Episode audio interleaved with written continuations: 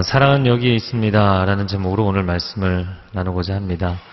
아, 이제 요한일서 4장 어, 후반부를 보는데요. 우리가 하나님의 자녀라면 서로 사랑하자. 아, 오늘 본문의 7절과 8절의 말씀을 같이 읽어보도록 하겠습니다. 시작. 사랑하는 여러분, 우리가 서로 사랑합시다. 사랑은 하나님에게서 난 것이기 때문입니다. 사랑하는 사람은 누구나 다 하나님께로부터 났고 하나님을 압니다. 사랑하지 않는 사람은 하나님을 알지 못합니다. 하나님은 사랑이시기 때문입니다. 아, 사도 요한이 이렇게 이야기를 합니다. 사랑하는 여러분, 우리가 서로 사랑합시다. 사랑은 하나님에게서 난 것이기 때문입니다. 아, 사랑이 하나님에게서 났기 때문에 어, 우리 가운데 하나님에게서 난 사람이라면 사랑하지 않을 수가 없다라는 것이죠. 아, 사랑하지 않는 사람은 하나님을 알지 못하는 사람이다. 하나님이 사랑이신데 어떻게 우리가 사랑하지 않을 수가 있는가? 아, 그런데 요한일서가 꾸준히 이야기하는 이 사랑하자라는 이 사랑의 말은 이 세상적인 의미의 사랑이 아니라 아가페라는 단어를 사용한 것입니다. 네, 아가페, 아가파오. 그래서 신적인 사랑, 하나님이 우리에게 보여주신 사랑을 의미하는 것입니다. 예수 그리스도의 십자가의 사랑, 나 자신을 내어 주기까지 우리의 생명을 건지시고 우리를 위해서 헌신하시는 사랑입니다. 아, 지난주 월요일부터 토요일 어제까지 공동체 아우니치를 스리랑카로 다녀왔습니다. 그 인도양의 진주라고 불리는 아, 불리던 그런 나라였는데 지금은 내전과 또 각 계층 간의 분열로 인해서 많은 어려움을 겪고 있는 나라입니다. 아, 월요일에 저희가 낮에 출발을 해서 홍콩을 경유해서 한밤중에 스리랑카 콜롬보에 도착을 했습니다. 갈 때는 괜찮았는데, 괜찮았는데 돌아올 때 금요일 자정의 비행기를 타서 홍콩에 다음날 토요일 아침에 떨어져서 아, 토요일 오전에 비행기를 다시 갈아타고 오후 2시에 인천에 도착하는 아, 일정이었습니다. 근데 어제 이제 그 홍콩에서 비행기를 타고 또 잠이 들어서 이제 눈을 떠보니까 벌써 도착을 한 거예요. 12시 반인데 2시 도착을 해야 되는데 아무리 빨리 도착해도 1시 반인데 보니까 다시 홍콩으로 돌아왔어요. 그래서 이게 뭔가 그랬더니 저는 자느라고 몰랐는데 그 landing gear가 고장이 나서 비행기 기체 결함, 결함으로 회항을 한 겁니다. 그래도 감사한 것은 사람들은 깨어 있었던 사람들은 다 두려움에 떨었더라고요. 네, 바퀴가 안 나오면 landing gear 고장이니까 바퀴가 안 나오면 이거 동체 착륙하는 거 아니냐. 근데 저는 아주 평안하게 잘 잤어요. 네, 그러나 이제 다시 비행기를 준비를 해줘서 비행기를 타고 어제 밤에 이제 집에 귀가해 보니까 거의 10시가 다 됐더라고요. 제가 좀 얼굴이 많이 타고 초췌해 보여도 이해를 해주시기 바랍니다.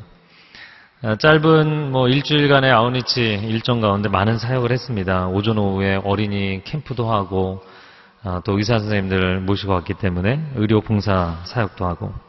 근데 제가 아우니치 갈 때마다 가장 중요하게 생각하는 사역이 하나 있습니다. 블레싱 사역이라고 제가 이름을 붙였는데 아, 선교사님들을 축복하는 사역입니다. 저희야 뭐 잠깐 왔다 가는 거지만 뭐 저희가 무슨 대단한 일을 하겠습니까? 그 일주일 동안. 아, 평생을 그곳에서 헌신하시는 그 선교사님들이 힘을 얻으시고 격려를 받으셔야만 그분들이 진짜 선교를 하시는 거잖아요. 선교사님들을 격려하기 위한 만찬을 하루 종일 준비해서 이제 저녁에 해질 무렵에 그 아름다운 밀림을 배경으로 해서 이렇게 만찬을 준비를 했어요. 열심히 음식 준비하고 또 테이블 세팅도 예쁘게 하고 아, 또 홀 데코레이션도 전체적으로 하고 포토존도 만들어서 사진 찍어서 또 앨범에 끼워드리고 재미있는 데코레이션부터 선교사님들 마음에 그 뭉클하게 해드릴 수 있는 그런 감동적인 공연까지 많은 거를 이제 준비를 합니다. 이제 팀별로 나눠서. 근데 이 준비하는 게 결코 쉽지가 않은 거예요. 일단 아, 가장 쉽지 않은 문제는 제가 굉장히 깐깐한 목사라는 거예요. 제가 일을 굉장히 아주 철저하게 준비를 부탁을 하거든요. 그래서 음식도 한식 부페 수준으로 그래서 메뉴만 30가지 예, 이렇게 준비를 했는데 또 그 메뉴 중에도 소갈비를 꼭 넣어야 된다. 예, 한식 이 잔치 자리에는 갈비가 없으면 안 된다. 그 작년에 저희가 인도네시아 팔렘방 갔을 때도 제가 갈비를 고집해서 굉장히 팀이 고생을 했어요. 현지에서 큰, 큰 대형 마트도 있고 해서 구할 수 있을 것이다 생각을 했는데 결국에는 못 구해서 현지인들 시장에 가서 도축장에서 직접 떠와갖고 그 손질해갖고 저희가 갈비찜을 했거든요. 아, 근데 올해는 이제 작년에 그 고생을 해본 선교 팀장님이 이제 가기 전부터, 한 달 전부터 저를 이제 설득하는 거예요. 목사님, 이번에 갈비는 포기하십시오. 아, 저는 갈비가 있어야 선교사님들이 감동하신다. 거기 상황을 알아봤는데 10년, 20년 된 선교사님들이 다 얘기하는 게 이구동성으로 여기 소들은 다 삐쩍 말랐다. 좋은 고기를 구할 수 없다. 근데 저는 갈비를 계속 고집을 하고 제가 고집이 좀 세거든요. 그러니까 저희 블레싱 음식 만드는 팀장님께서 아이디어를 내셨어요. 그래서 생고기는 이제 운반이 안 되니까 그것을 한번 끓여서 국물을 빼서 다 얼려서 그렇게 이동을 했습니다. 할렐루야. 갈비찜을 했어요. 아, 그런데 이게 또 쉽지가 않은 게 더위와 습기 속에서 종일 음식을 만들어야 되는데 저희가 그 사용했던 건물이 다른 데는 에어컨이 없어도 주방에만 에어컨이 있다고 했거든요. 근데 현장에 가보니까 에어컨이 없는 거예요. 아우, 그 음식 만드는 팀한테 너무 죄송했고 하루 종일 정말 진을 빼는 거죠. 아, 게다가 또 돌발 상황이 발생해서 블레싱 음식 만드는 팀이 다섯 명에서 세 명으로 줄고 또 음식도 원래 저희가 80명 대접한다고 했는데 도착해 보니까 100명. 또 도착 어, 행사 전날에는 120명으로 늘었어요.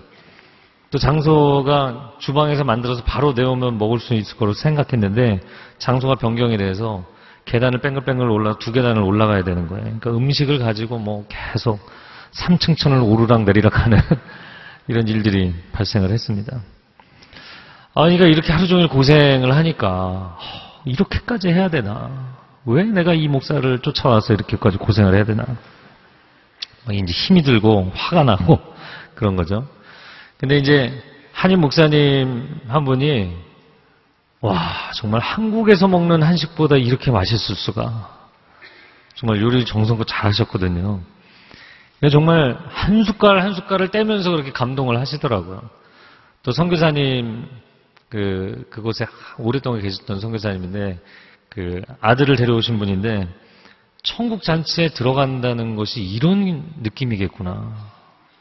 그 자기가 미리 체험을 하게 됐다는 그런 고백을 하시면서 잔치 자리를 나중에 나갔을 때 그런 얘기 하셨어요. 야, 제가 작년에 인도네시아 빨렘방, 그 빨렘방은 더 또 오지거든요. 거기에 정말 한식을 그렇게 쫙 차려놨는데 성교사님 딸이 초등학생 딸이 이렇게 둘러보더니 애가 눈이 동그래져 갖고 엄마 여긴 천국이야. 여기 천국 맞지? 그런 얘기를 하더라고요. 아, 선교사님들이 이렇게 막 감동을 받으시고 막 기뻐하시는 거예요. 한 갈렙 선교사님, 요즘은 시니어 선교사님들 갈렙 선교사님이라고 얘기합니다. 한 갈렙 선교사님 며칠 동안 너무 몸이 힘들어서 고기 생각이 났는데 갈비를 그냥 보는 순간 그냥 얼굴이 환해지시더라고요. 할렐루야. 갈비가 있어야 됩니다. 이 선교사님들이 힘을 얻고 격려를 받으시는 걸 보니까 얼마나 기쁜지 모르겠어요. 사랑의 수고. 정말 그 저희 팀들 20여 명이 그 계단을 하루 종일 얼마나 오르락내리락 했는지 모르겠어요. 나중에는 이제 발을 질질 끌 정도로. 그런데도 참 그 선교사님들이 힘을 얻으시는 걸 보고 얼마나 감사한지. 여러분 우리가 서로 사랑하자 이렇게 이야기를 하면 많은 사람들이 생각하기를 아, 성도들 간의 형제자매들 하나님의 자녀로서 서로 사랑하자 이 정도 의미로 생각합니다. 근데 오늘 본문이 이야기하는 서로 사랑하자는 아가페의 사랑을 하라는 이야기입니다. 십자가의 사랑. 나 자신을 내어주기까지 하는 사랑. 여러분 이 십자가의 사랑은 누군가를 살려내기 위해서 내가 도구로 전락하는 사랑입니다. 사람들은 이런 사랑 좋아하지 않습니다. 자녀로서 받는 사랑, 내가 목적적인 존재로 무조건적인 사랑을 받는 그런 사랑 좋아합니다. 그러나 내가 누군가를 살려내기 위해서 내가 고생해야 되고 내가 희생해야 되고 이런 거 기뻐하지 않습니다. 그런 사랑은 나를 깨뜨리는 일이고 나 자신을 내려놓는 일이기 때문이죠. 그러나 그것이 낭비라고 생각이 되고 그것이 손해라고 생각되는 사람은 그런 사랑을 할 수가 없습니다. 그런 사랑이 내 마음에 기쁨이 되고 감사가 되고 감격이 되면 어, 그것처럼 좋은 사랑이 없는 것이죠. 우리가 서로 사랑하자 오늘 말씀합니다. 여러분은 과연 여러분 주변에 있는 사람들과 어떤 사랑을 나누고 계십니까? 아, 부부 간에, 부모 자녀 간에, 또 여러분의 직장 동료들과 믿음의 지체들과 어떤 사랑을 하는가? 아, 세상 사람들은 give and take, 준 만큼 또 그만큼 받는 사랑, 아, 주고받는 사랑이면 건강하고 좋다 이렇게 생각을 합니다. 아, 물론 이기적인 사람들은 take and take의 사랑을 하죠. 받고 또 요구하는 사랑. 자녀들은 사실 거의 그런 사랑을 하는 편이죠.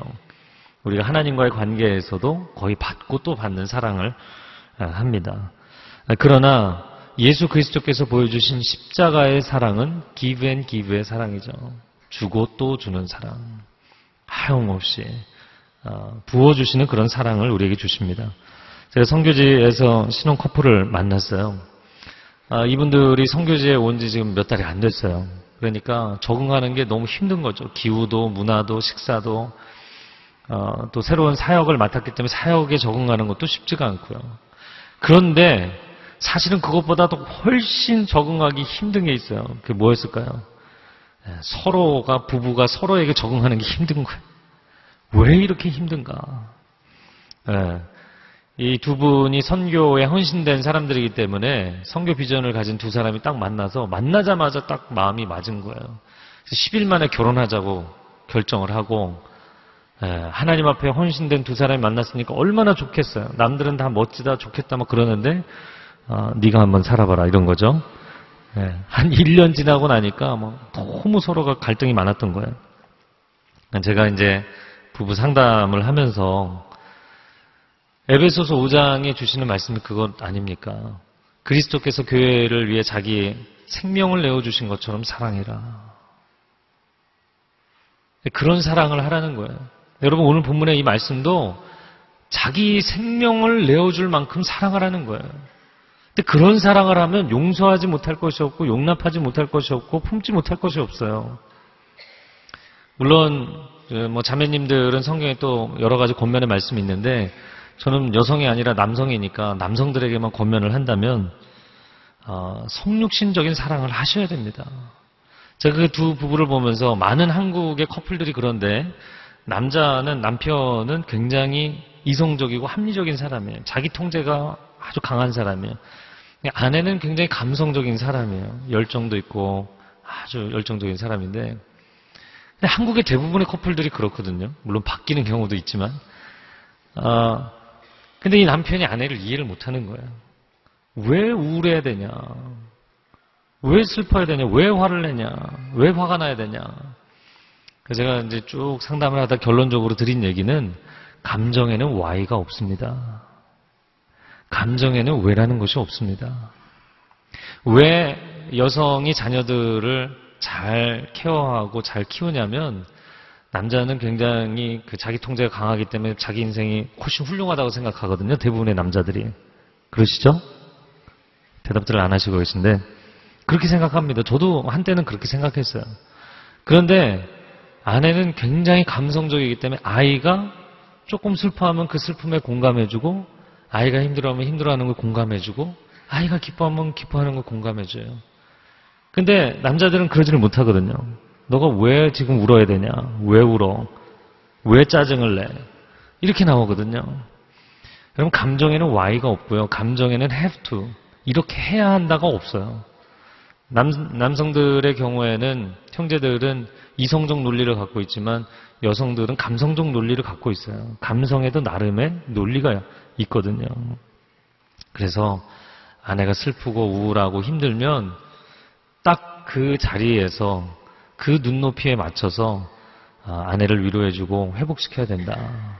그런 성육신적인 사랑을 하시기를 우리 남편들에게 주님의 이름으로 권면을 드립니다. 아멘. 대표로 아멘 하셨어요. 네. 자, 오늘 본문에 이어지는 9절과 10절의 말씀을 한번 읽어보겠습니다. 하나님의 사랑이 우리에게 이렇게 나타났습니다.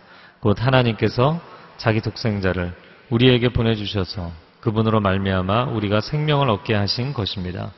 사랑은 여기에 있습니다. 곧 우리가 하나님을 사랑한 것이 아니라 하나님께서 우리를 사랑하셔서 우리 죄를 위해 그분의 아들을 화목제물로 보내주셨습니다. 아멘. 자, 서로 사랑하라. 아가페의 사랑을 하라. 그러면 그 하나님의 아가페적 사랑이라는 게 어디에 나타났느냐? 독생자까지 십자가에 내어주셔서 우리에게 생명을 주신 그 십자가, 그 하나님의 아들을 내어주신 사건 가운데 하나님의 사랑이 나타났죠. 사랑은 여기에 있습니다. 그래서 10절에 아주 유명한 말씀이죠. 우리가 하나님을 먼저 사랑한 것이 아니라 하나님이 먼저 우리를 사랑하셨다. 아, 우리는 이런 사랑을 하라고 하면 어, 하나님이 이거 너무 부담스럽습니다. 너무 어렵습니다. 아니 이건 불가능합니다. 라고 이야기하죠. 그러나 실제로 우리가 그런 사랑을 하는 게 아니라 하나님이 그런 사랑을 먼저 우리에게 마중물로 부어 주시는 거죠. 그러면 그 하나님의 사랑의 마중물이 우리 안에 차고 넘쳐서 사실 흘러가는 것이지 내가 무슨 사랑할 능력이 있어서 하는 것은 아니라고 봅니다. 그러면 하나님이 어떻게까지 사랑해 주셨는가? 자기 아들을 10절 하반절에 화목제물로 내어주시기까지 죄 가운데 빠져 있는 우리를 사랑하셨습니다. 사랑은 여기에 있습니다. 사랑은 피 맺힌 갈보리 언덕 그 십자가 위에 있는 것이고 하나님께서 우리에게 보여주시는 참 사랑은 하늘 보좌를 버리고 우리의 눈높이까지 내려오신 아들 그리스도께 있는 것이고 하나님의 진정한 사랑은 그 아들을 십자가에 내어주시기까지 우리를 절절히 사랑하시는 그 하나님의 심장 가운데 있는 것입니다. 로마서 5장 8절 말씀에 우리가 아직 죄인 되었을 때 그리스도께서 우리를 위하여 죽으심으로 하나님께서 우리에 대한 자기의 사랑을 확증하셨느니라. 하나님, 도대체 나를 사랑하신다는 것은 무엇으로 증명하시겠습니까? 내 삶이 이렇게 힘들지 않습니까? 내 삶이 이렇게 어렵지 않습니까? 하나님의 사랑의 가장 분명한 확증, 가장 분명한 증거는 예수 그리스도의 십자가라는 것이죠. 제가 이것을 묵상하다가 한 분이 떠올랐어요. 중동 선교를 하시다가 순교하신 고 김사무엘 목사님이십니다. 목사님 기억해 보면 통역을 참 잘하셨어요. 한영, 영한 통역을 다 잘하셨는데 영어를 한글로 우리말로 통역하는 것보다 우리말을 영어로 더 유창하게 통역을 하시는 어, 일본어도 잘하시고 정말 굉장히 은사가 많고 능력이 많은 분이셨어요. 한때 사업을 하셨던 분이죠.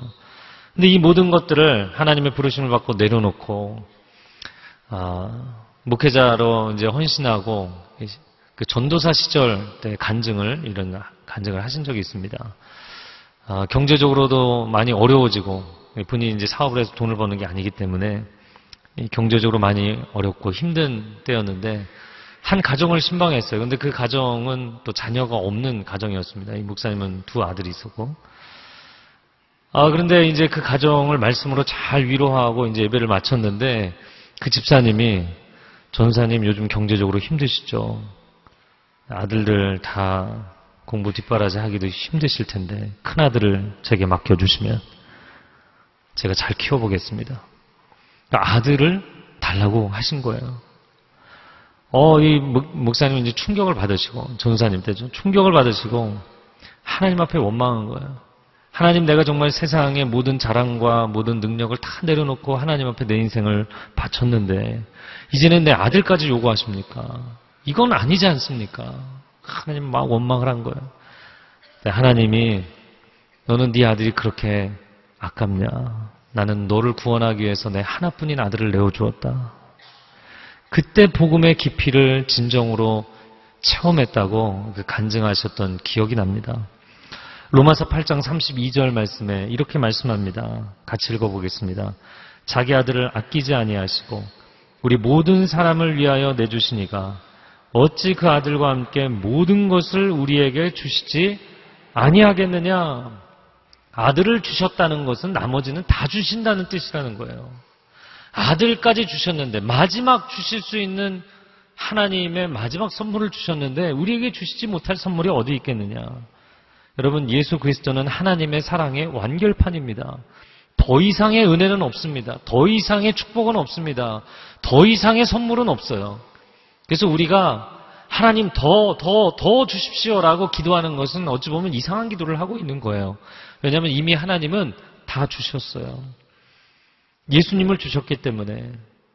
그리고 우리는 그 예수 그리스도의 이름으로 하나님 앞에 요청하기만 하면 하나님이 우리의 필요를 채워주신다라고 말씀하시는 것입니다. 어, 저는 아들이 둘이 있는데 첫째가 그 무섭다는 중학교 2학년입니다. 어, 얘가 진짜 그 연초에 이상한 분위기가 생기더라고요. 평소에는 그 말을 참 잘 들었는데 어, 자기 주장을 펴고 자기 논리를 펴는데 사실 약간 말이 안 되는 궤변을 늘어놓는 거예요. 그래서 저야 뭐 그냥 그런가 보다 하고 지켜보고 있는데 아내가 이제 마음이 상하는 거예요. 아들을 얼마나 애지중지 키웠는데 마음이 상하는 거예요. 제가 보다 못해서 하루는 아들이 이제 반격을 하길래 불러다가 네 말도 일리가 있는데 너가 보지 못하는 다섯 가지가 있다. 1번, 2번, 3번, 4번, 5번. 뭐 논리로 얘기하니까 논리로 얘기를 해야잖아요. 그때 애가 입을 쫙 벌리고 저를 쳐다보다가 아 목사는 피곤하다고 그러는 거예요. 어, 아들이 한 학기가 지나면서 굉장히 논리력이 일취월장했어요. 제가 이번 여름에 스리랑카 아우니치를 같이 가자. 국내 홍천 아우니치도 같이 가자. 며칠 고민을 하더니 아빠 내가 일정이 있어서 스리랑카는 못 가니까 미안한데 홍천은 따라가 주겠다고. 그래서 오케이. 홍천에서 어린이 성경학교 보조교사로 이제 섬기도록 데려갔는데 데려가 보니까 아동부만 있는 게 아니라 중고등학생도 있어서 그냥 거기 섞여서 그냥 캠프를 했어요. 제가 이제 네 개 교회를 저희 송파 공동체가 담당을 해서 네 개 지역을 다 라운딩을 하고 이제 격려하고 아, 늦은 오후에 돌아와서 아들을 이제 픽업해서 데리고 왔습니다. 아 근데 이제 몇몇 선생님들이 어, 또 성도님들이 어, 아들이 너무 듬직하다, 멋지다. 그래서 저를 봐서 얘기하신 것 같지는 않고요. 정말 진심으로 이렇게 얘기를 해주시는데 와, 너무 너무 기분이 좋은 거예요. 제가 듣는 칭찬하고 비교할 수 없이 너무나 기쁜 거예요. 저는 사실 아들이 어렸을 때, 큰아들이 어렸을 때는 제가 너무 사역에 바빠서 애착 관계 형성을 잘 못했거든요. 아, 그래서 참 미안할 때가 많았어요. 아, 그리고 제가 캐나다에서 이제 돌아와서 그때가 이제 초등학교 3학년 때인데 4년을 캐나다에서 학교 생활 하다가 여기 와서 적응하려니까 너무 힘든 거예요. 아들은 힘든데 저는 뭐 얼굴도 안 보이고 몇 달을 그렇게 지냈더니 저희 아내한테 아들이 어느 날 그러더래요. 엄마 일찍 죽으면 안 돼. 엄마가 죽으면 아빠가 우리를 고아원에 버릴 것 같아. 그러니까 이게 정말 애착한 게 잘 형성이 안 됐어요. 근데 요즘은 아, 뭐 저도 노력했지만 아들이 더 많이 노력을 했고 아, 친구처럼 지냅니다. 그래서 얼마나 좋은지 모르겠어요. 서로 대화가 되고 아, 수준이 이제 논리적인 수준이 좀 올라와서 대화가 되고 아, 얼마나 행복한지 모르겠습니다. 제 중학생 때 시절을 생각해 보면 저보다 100배는 나은 인생을 살고 있어요. 근데 만약에 이런 아들을 누군가를 살려내기 위해서 내놔라. 아, 저는 고민을 하는 게 아니라 그냥 딱 한마디로 거절할 것 같아요. 못할 것 같아요. 여러분, 여러분은 어떤 사랑을 하고 계십니까? 오늘 성경은 이야기하는 겁니다. 나는 너희를 이런 사랑으로 사랑했다. 그리고 아들까지 내어주는 그런 사랑으로 사랑해야 한다. 그것이 크리스찬의 삶이다라고 이야기를 하시는 거예요. 스리랑카 일정 마지막 날 어, 콜롬보에 온누리 국제학교가 있거든요. All Nations International School이 있는데 그 학교에 아주 성적이 우수한 다섯 명의 이제 11학년 올라가는 학생들을 만나서 식사 대접을 했어요. 한국으로 다 유학을 오고 싶어 하는 그런 학생들입니다. 아, 이 친구들이 전부 불교 신자예요. 제가 그들에게 마지막으로 복음을 전하면서 불교와 기독교를 비교해서 설명을 해 주었어요. 아, 공식적으로 그 학교에서는 복음을 못 전하게 돼 있거든요. 아, 나는 고타마 시타르타 붓다를 존중한다.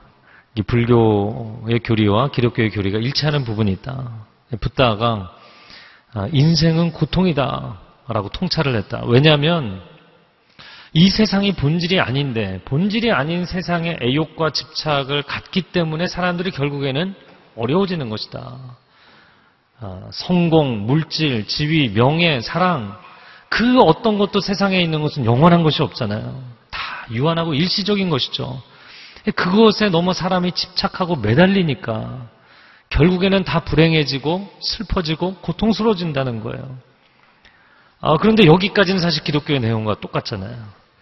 그런데 그럼 이게 본질이 아니라면 이 땅이 본질이 아니라면 무엇이 본질이냐? 바로 성경에서는 영원한 하나님의 나라가 본질이라고 이야기를 한다. 왜냐하면 영원하신 하나님이 우리를 창조하셔서 이 땅에 살다가 우리가 떠나면 그 영원한 나라로 돌아가기 때문에. 그래서 불교는 무엇이 정답이 아닌지를 보여준 것이고 기독교는 무엇이 정답인지를 보여준 것이다. 자, 그런데 우리가 이 땅을 떠나는 날 그 천국에 하나님 나라에 돌아갈 수 있는 길을 열어주신 분이 예수님이시다. 하나님께서 그 아들의 생명을 내어주시기까지 우리를 사랑하시고 우리의 죄를 사하시고 우리를 집으로 부르시는 것이다. 여러분 이 땅에 살면서 이 땅의 것이 전부라고 생각하면 다 자기 배 채우는 삶만 살게 돼 있는데 지금 스리랑카가 그래서 어렵지 않느냐. 스리랑카가 한때는 굉장히 어, 경제적으로 부유했거든요. 그런데 계층별로 카스트 때문에 계급별로 나누어져서 빈민 구제책이 없는 나라. 빈민을 그냥 그렇게 살도록 내, 내버려둔 나라. 그런 나라가 돼버렸거든요. 여러분도 반드시 한국에 돌아가서 유학을 하더라도 꼭 고국으로 돌아와서 이 나라를 살리는 예수 그리스도의 리더십을 갖는 사람들이 되라. 이런 권면을 해주었어요. 스리랑카의 카스트 때문에 사람들이 다 계급의식, 계층의식을 갖고 있어요. 학교의 교장 선생님 또 어, 뭐 행정 담당 이런 중요 요직들 이제 한국 선생님들이 가서 하고 계시거든요. 그리고 이제 현지 선생님들이 과목들을 가르치고 또 그 밑에 학교 일을 하는 직원들이 있어요. 다 계층으로 이 사람들은 보는 거예요.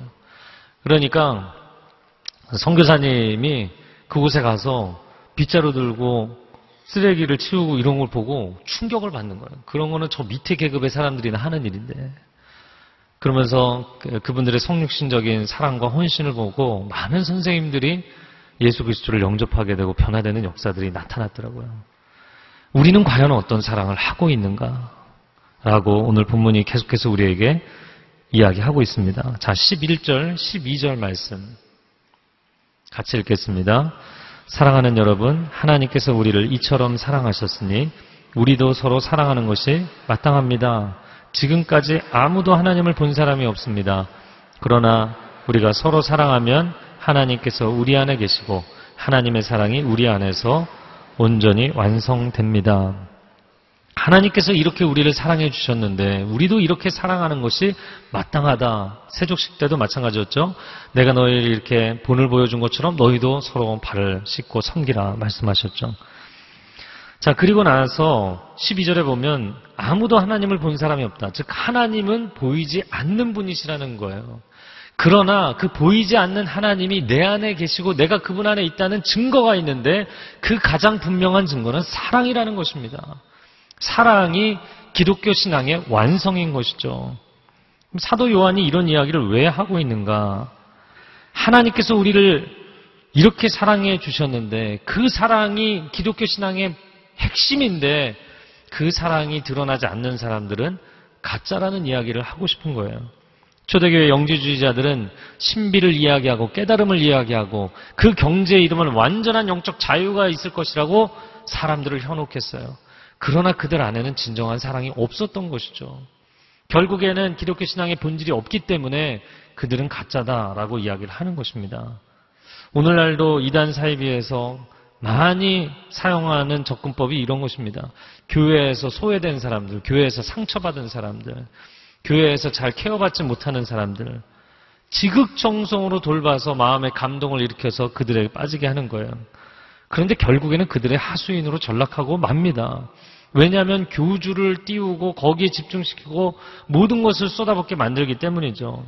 그리고는 나오려고 해도 절대 빠져나오지 못하게 만들죠. 여러분, 사랑은 자유의지가 전제되지 않으면 성립되지 않습니다. 정말 십자가의 사랑을 볼 때마다 저는 너무나 이거는 충격적으로 놀랍다라고 생각하는 것은 아들의 생명을 내어주시기까지 하나님이 우리를 사랑하시고 구원의 길을 열어주셨어요. 그런데 그 길을 열어주시고 나서도 십자가를 선택하는 것을 여러분의 자유의지에 맡겼다는 거예요. 이건 너무나 충격적인 것이죠. 그러나 그 스스로 선택하는 결정이 있어야지만 사랑이 완 성립되는 것이기 때문이죠. 빠져나가지 못하게 합니다. 이건 사랑이 아닙니다. 이단 사이비가 이런 방식으로 하는 것은 마치 길거리에 배회하는 청소년들을 데려다가 용돈 주고 재워주고 밥 먹여주고 앵벌이 시키는 거하고 똑같은 것이에요. 그것은 사랑하는 것이 아니라 이용하는 것이죠. 그러면 오늘날 정통교회, 건강한 교회라고 주장하는 우리들은 과연 사람들을 사랑하는가, 이용하는가? 우리 자신을 점검해야 하는 것입니다. 우리 안에 오늘 본문이 말씀하는 십자가의 사랑이 있는가? 이익 다툼과 권력 다툼과 세력 다툼과 집단 이기주의가 우리 안에 있다면 이것은 심각한 문제인 것이죠. 본질을 변질시키는 일이죠. 우리는 모든 예배를 하나님을 향한 뜨거운 사랑 때문에 드리고 있는가? 우리가 하는 모든 사역은 정말 사람들을 사랑하는 마음으로 그 사역을 섬기고 있는 것인가? 여러분 모든 것을 사랑으로 행하십시오. 그것이 온전한 신앙 고백이 되는 줄로 믿습니다. 자, 16절에서 18절까지 말씀 한번 같이 읽겠습니다. 시작. 우리는 우리를 위한 하나님의 사랑을 알고 또한 믿었습니다. 하나님은 사랑이십니다. 누구든지 그 사랑 안에 거하는 사람은 하나님 안에 있고 하나님도 그 사람 안에 계십니다. 이렇게 하나님의 사랑이 우리 안에서 온전히 완성되면 우리는 심판날에 담대함을 갖게 될 것입니다. 이는 그리스도께서 이 세상에서 사신 것처럼 우리도 이 세상에서 그렇게 행하기 때문입니다. 사랑에는 두려움이 없습니다. 온전한 사랑은 두려움을 내쫓습니다. 두려움은 징벌과 관련이 있기 때문입니다. 두려워하는 사람은 아직 사랑 안에서 온전케 되지 못한 사람입니다. 16절 아, 말씀에 우리는 우리를 위한 하나님의 사랑을 알았을 뿐만 아니라 또한 믿었다. 여러분 믿음은 믿는다고 말만 하는 것이 아니라 구체적으로 자기가 믿은 대로 행동하게 돼 있죠. 아, 미국의 어느 마을에 오랫동안 비가 오지 않아서 농작이 어려운 상황이 되니까 농부들이 비를 달라고 교회에 모여서 기도하자. 다 모여들었어요. 근데 한 어린 소녀가 우산을 갖고 온 거죠. 너는 비도 오지 않는데 왜 우산을 갖고 왔니? 그러나 그 소녀가 반문을 한다면 여러분은 비를 달라고 기도하면서 왜 우산을 안 갖고 오시나요? 가 되는 거죠. 여러분 정말 믿으면 행동하게 되어 있습니다. 예수님이 우리에게 겨자씨 하나일 만한 믿음이 있으면 이 산을 여기서 저기로 옮겨지라고 해도 옮겨질 것이다 말씀하셨어요. 그냥 믿음도 아니고 겨자씨 하나일 만한 믿음. 자, 여러분은 이 산에게 저 산으로 옮겨지는 것이 하나님의 뜻이니 옮겨져라. 이렇게 말하면 옮겨진다고 믿으세요? 솔직하게? 저는 믿어집니다. 두 가지 이유 때문인데 첫 번째는 하나님이 기적적으로 역사하셔서 옮겨질 수 있어요. 두 번째는 그것이 하나님의 뜻이고 그 일이 이루어질 것이라면 내가 가서 삽으로 퍼서 나릅니다.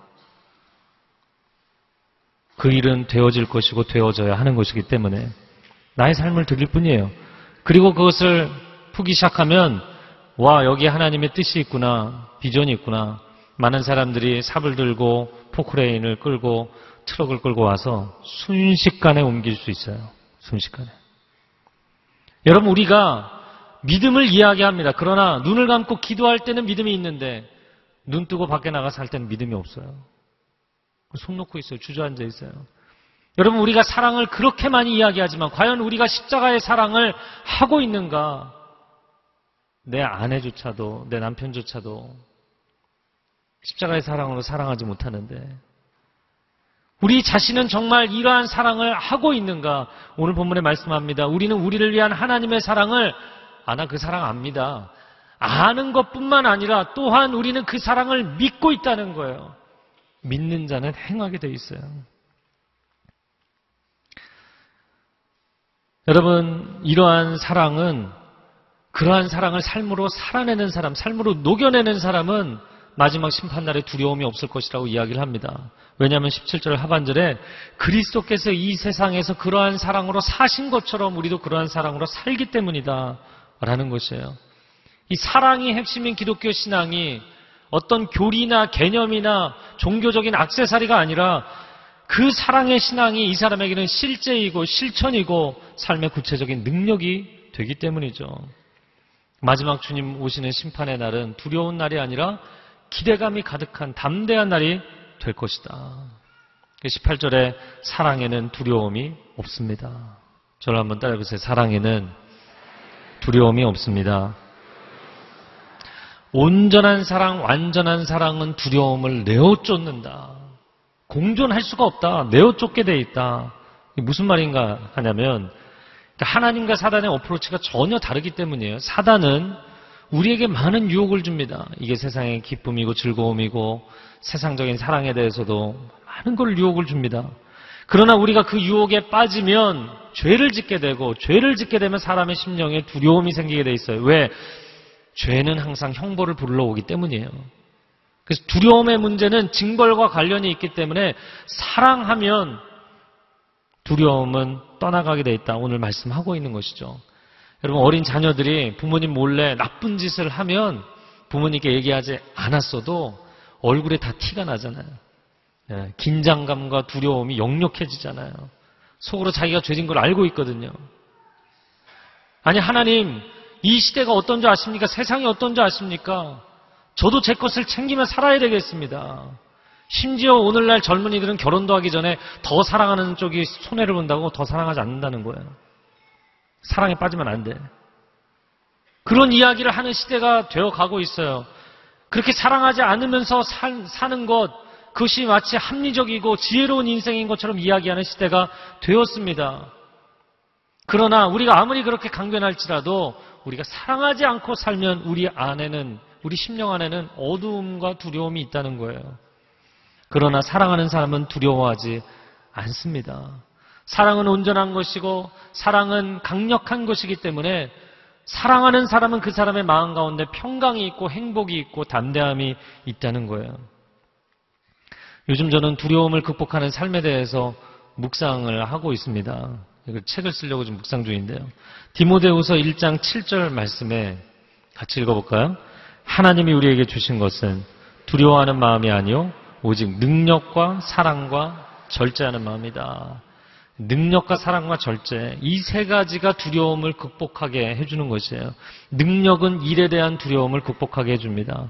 신입사원, 신입생 항상 내가 잘할 수 있을까 두려워요. 그러나 어 내가 이 정도는 잘할 수 있지. 능력이 붙고 나면 일에 대한 두려움을 극복하게 돼 있어요.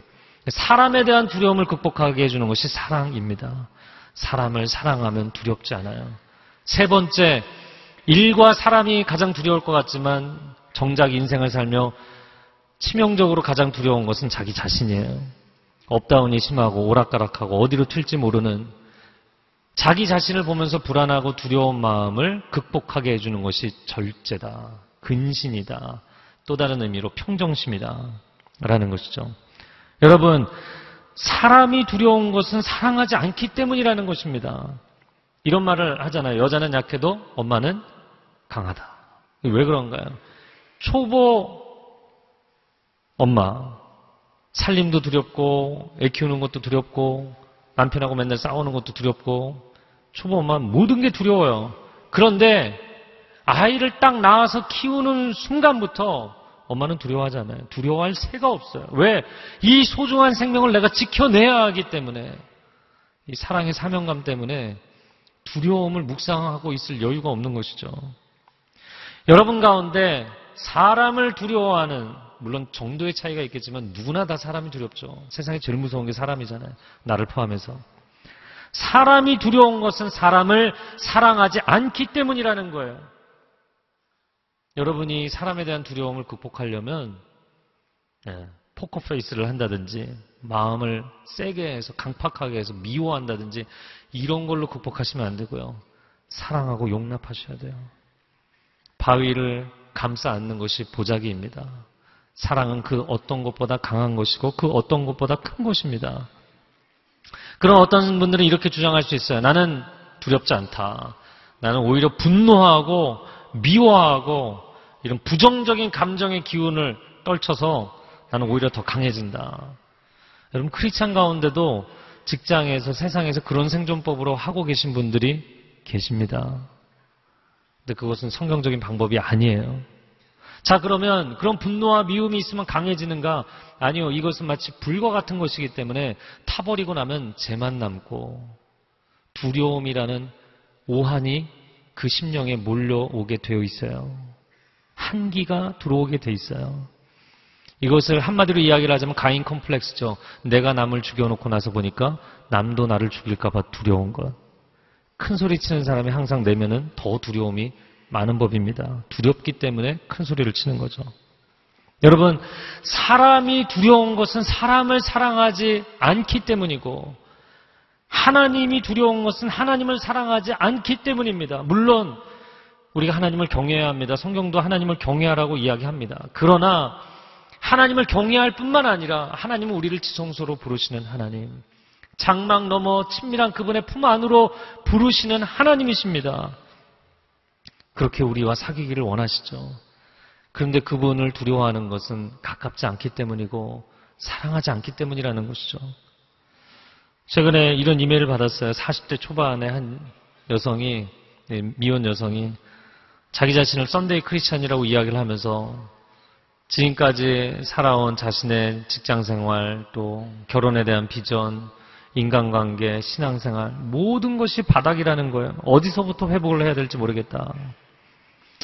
많은 권면을 할 수 있겠지만 제가 단 한 가지를 권면했습니다. 하나님을 모태신앙으로 알아는 오셨는데 하나님을 뜨겁게 사랑해 보신 적이 없죠. 이분이 다시 신앙에 열심을 갖기 시작한 분이세요. 아, 처음으로 신앙에 열심을 갖기 시작한 분이세요. 하나님을 뜨겁게 사랑하십시오. 하나님을 뜨겁게 사랑하십시오. 신앙생활하는 즐거움과 기쁨에 빠져서 사십시오. 그리고 거기서부터 인생의 모든 무너진 열정이 다시 타오르는 것을 경험하십시오. 또 한 분을 상담을 했어요. 근데 이분은 굉장히 구구절 긴 이야기인데 이야기를 들어보니까 이분이 충성했던 교회는 매우 역기능적인 교회였어요. 너무나 잘못된 것이 많은 교회. 우리 교회 안에서 진리를 발견해야 되는데 그러면 영적인 빛과 어둠, 참과 거짓에 대한 감각이 무뎌지고 이게 혼돈이 생기기 시작합니다. 또 이야기를 들어보니까 가정도 역기능적인 가정이었어요. 너무 어려운 가정에서 자랐어요. 이런 분들은 제가 뭐라고 이야기를 할 말이 없습니다. 바닥이 다 무너져 있기 때문에. 가정과 교회에는 가장 행복감과 기쁨과 평안을 제공해야 되는 공간이잖아요. 근데 그 두 개의 공동체가 다 무너져 있었던 거예요.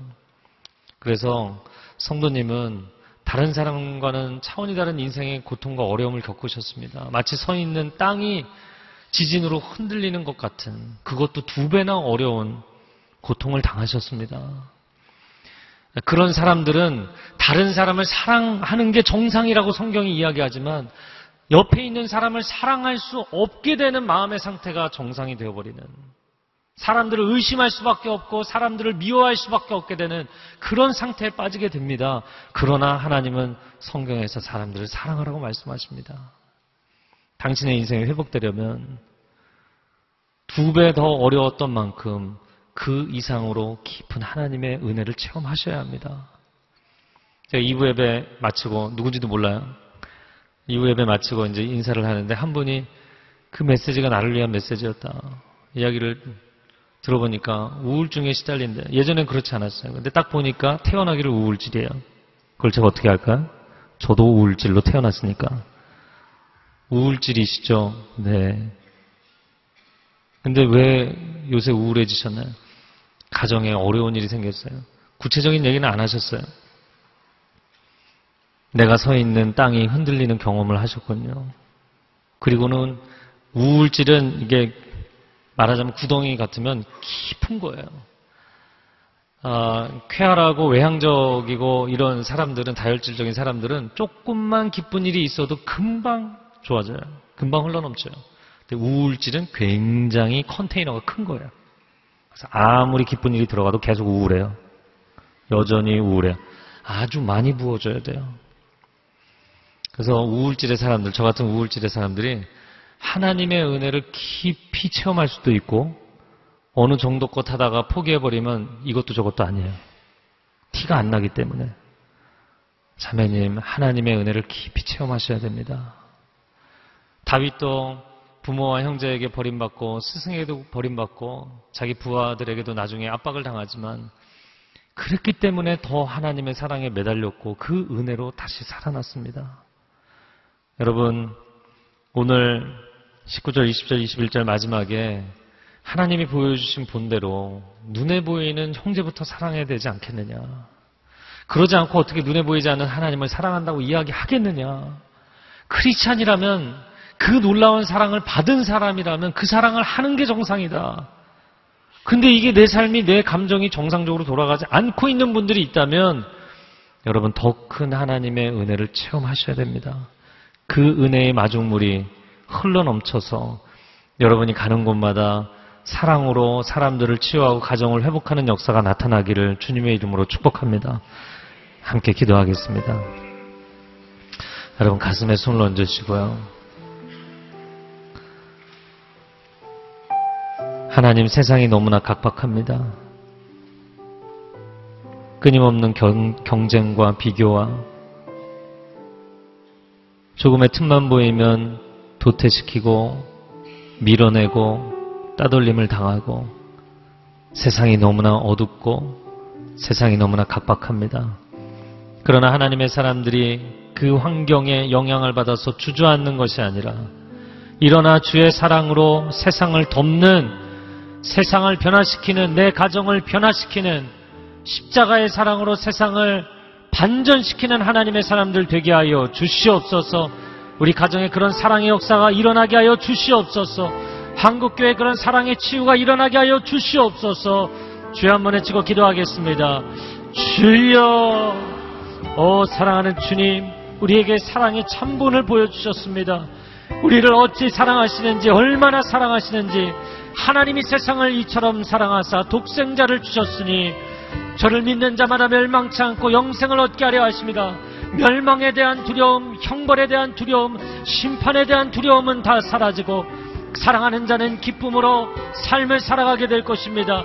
사랑하는 자는 사람을 두려워하지 아니하고 하나님이 주신 소명과 하나님이 주신 일터를 사랑하는 사람은 이를 두려워하지 아니하고 하나님 나를 사랑하시는 것처럼 내가 나 자신을 용납하고 사랑할 수 있으면 나 자신을 두려워하지 아니하고 하나님 나를 사랑하시는 것처럼 내가 하나님을 사랑하면 하나님을 두려워하지 아니하고 두려움은 나의 인생에서 떠나가고 기쁨과 충만함과 행복감이 우리 삶에 가득하여서 만나는 모든 사람에게 흘러가는 축복이 일어날 줄로 믿습니다.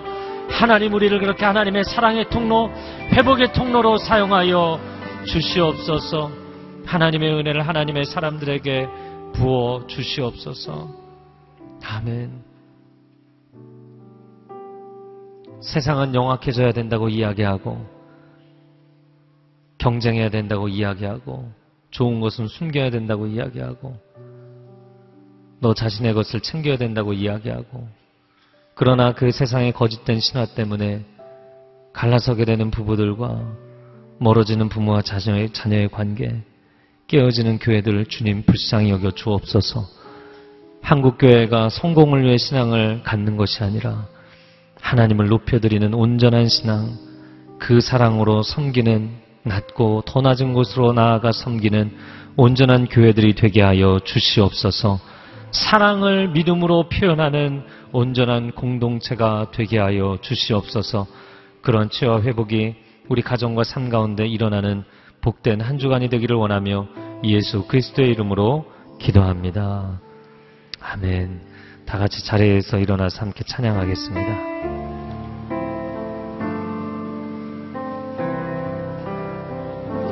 주님 내가 여기 사오니 나를 보내 나의 맘 나의 몸 주께 드리오니 주 받으옵소서. 주님 내가 여기 사오니 나를 써 주소서. 가진 것 다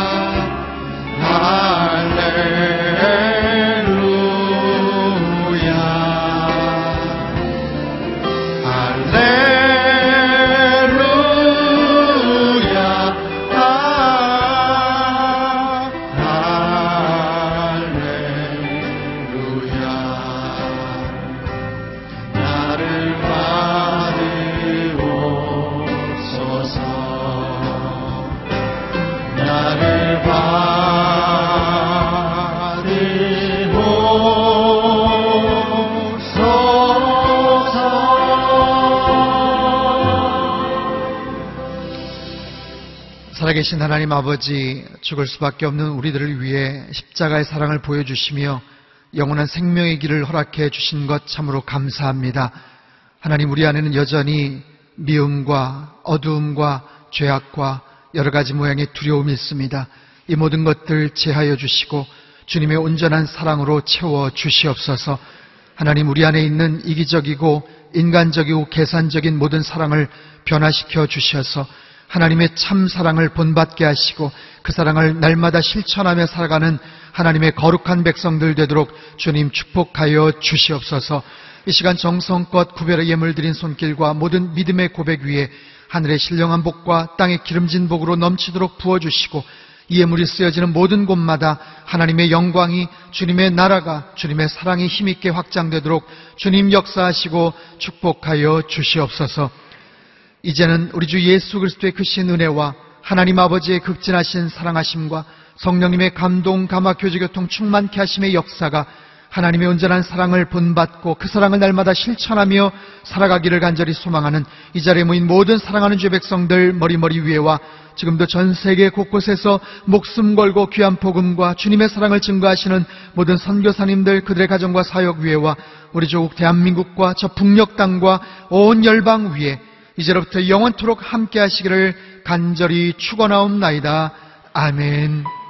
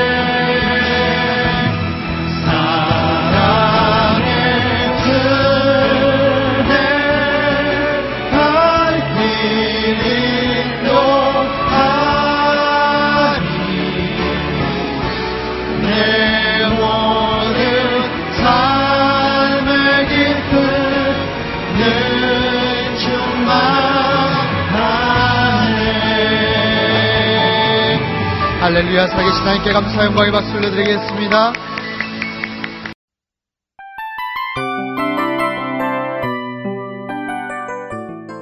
이 프로그램은 청취자 여러분의 소중한 후원으로 제작됩니다.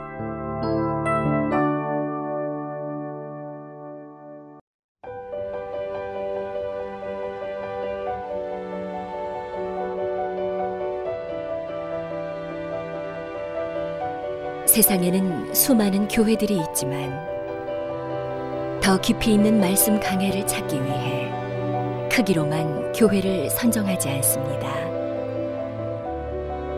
보다 좋은 영적 콘텐츠를 더 많이 나누기 위해 방송비를 받지 않습니다. 1년 365일 복음만 전하고 싶어서 우리는 광고를 하지 않습니다. 온누리의 복음을 땅끝까지 CGN TV와 함께 땅끝 선교사가 되주세요.